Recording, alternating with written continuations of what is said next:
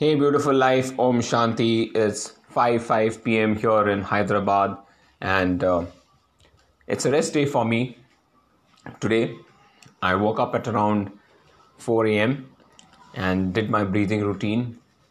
Still have a little bit of cough and cold, so I thought let my body rest, let it recover well, and then I will try to, you know, push myself so, after my morning routine, I started off with my work. Basically, I was just doing my final research on breathing and trying to include points that I feel need to be included in my book. So, those final touches I am putting in my book. So, that's very important part of uh, the breathing workouts that are there. Uh, that took some time, and then I had to work on an element sheet.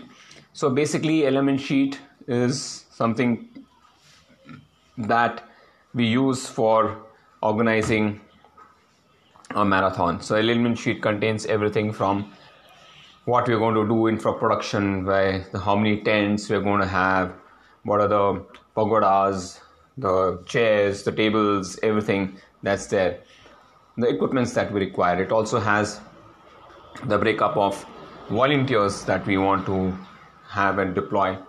Also have the consumables that we are going to use and also roles and responsibilities. The element sheet is one of the most important sheet uh, when you are conducting a marathon. So we work on that sheet uh, to make sure that we have not missed out any point. So I was just working on that for the Miyapur run. You know, I had to add a few fields and columns and sheets. Uh, so that took some time. And of course, posting the swim drills video on Instagram. Uh, that also actually takes a lot of time, even, even more time than creating and recording the video. You know, uploading this video with the hashtags and making sure that, you know, uh, the image is set everything all that thing takes time. So i had to upload it in four different social media handles. Uh, right from linkedin to instagram to youtube and twitter. These are the four social media handles that i'm uploading these this video to so that it can reach those specific audiences you know. So that's the effort that's required to uh, you know spread this message across. Nonetheless uh, i posted that video and uh, then got back to my one-on-one sessions. And today you know whole day i was thinking that i should conduct myself in a different way. I should be not having sweets. Today I'm not going to have sweets. But every time I do that, I eventually end up having sweets. So today, Seema's sister and her kids came from Bangalore. They reached here at around 10:30. Seema went to pick them up at the station, and they brought uh, Mysore pak, which is one of the sweetest one of the sweetest dishes. And I was quite tempted to have that. So I've been having bits and pieces of that. You know, the temptation is, is quite high. But every time I talk to myself, no, I should not be doing this. I just go and have one small bite of it. So here I am giving a lot of gyan, but I myself am stuck with this sweet tooth. It's a, it is an addiction. It's a very tough addiction to get over. And one of the main things that you need to do is to not have sweets at home at all. Because only if it is there at home will you be tempted. If there are no sweets at home, you won't be tempted at all to eat them, right? So that's the biggest uh, thing, you know. And people keep getting sweets at my place, and I end up eating them but one good thing is, I'm not eating any fried stuff or any packaged food uh, in terms of um, you know those chivdas and um, those murkus and all that stuff. So that is a good aspect. I don't feel like eating those things. But yes the sweet thing is something that uh, definitely you know troubles me. Though i have improved a lot but um, i still have a long long way to go to overcome this addiction. So yeah with this irritating cold that is coming on and off my niece and nephews that are there at home they wanted to play badminton. And so 11:30 after uh, doing a few one-on-one calls i went down to play with them. We have a badminton court. And luckily it was empty. And so i think i played from 11:30 till 1 i played and uh, basically badminton is a very rigorous sport you know. Um, since it was indoors we were sweating like anything. And um, we had a tough time. At least i had a tough I was, we all were sweating and you know um, within minutes we were like quite exhausted. So i must have played around four to five games you know.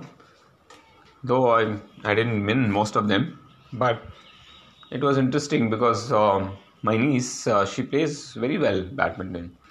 She's around um, 12 to 13 years old and um, she's she's plays quite well so and it's good to uh, play with the kids you know and came back home around one o'clock had a few meetings again then had my lunch again got into calls and then i did my red light therapy as well as my breathing workout. So these are the only two things that i've been regularly doing without any break despite of me having cough and cold.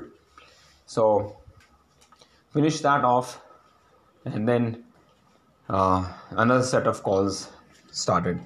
So today i've been connecting with a lot of my trainees uh, getting their one-on-ones and, and trying to review their plans and making sure that everybody knows what they're doing. Uh, one thing that i feel happy about is the progress some of them are making. Today dinesh completed his half Ironman 70.3 though that was not the time I was expecting him to complete. He had his own set of challenges. He started getting calf cramps right in the swim in the middle of the swim and he had to pause for a few minutes and then resume it. So he didn't give up you know. He completed his swim he completed his bike and his run was painful he was struggling in the run. So he called me up and he said he was crying a lot. You know i told him see there's no point in crying. It's okay just let your emotion flow. But realize that whatever you have done whatever you have experienced is an experience that you need to know know what you can do better. Learn from your experiences and also see the good things that have happened right first good thing is you completed the race. Second good thing is you did not give up. And third is you are having a medal and you are an Ironman 70.3 so why are you worried about right? Of course it didn't go as per plan. You know, your run was bad. You had those terrible cramps and pain which you went through but finally you've completed 70.3 i think that is a big thing big win. And so that was one of the conversations that i had today. And uh, you know another person whom i was been in touch with is actually a badminton player. And she's been having this knee pain on her left leg.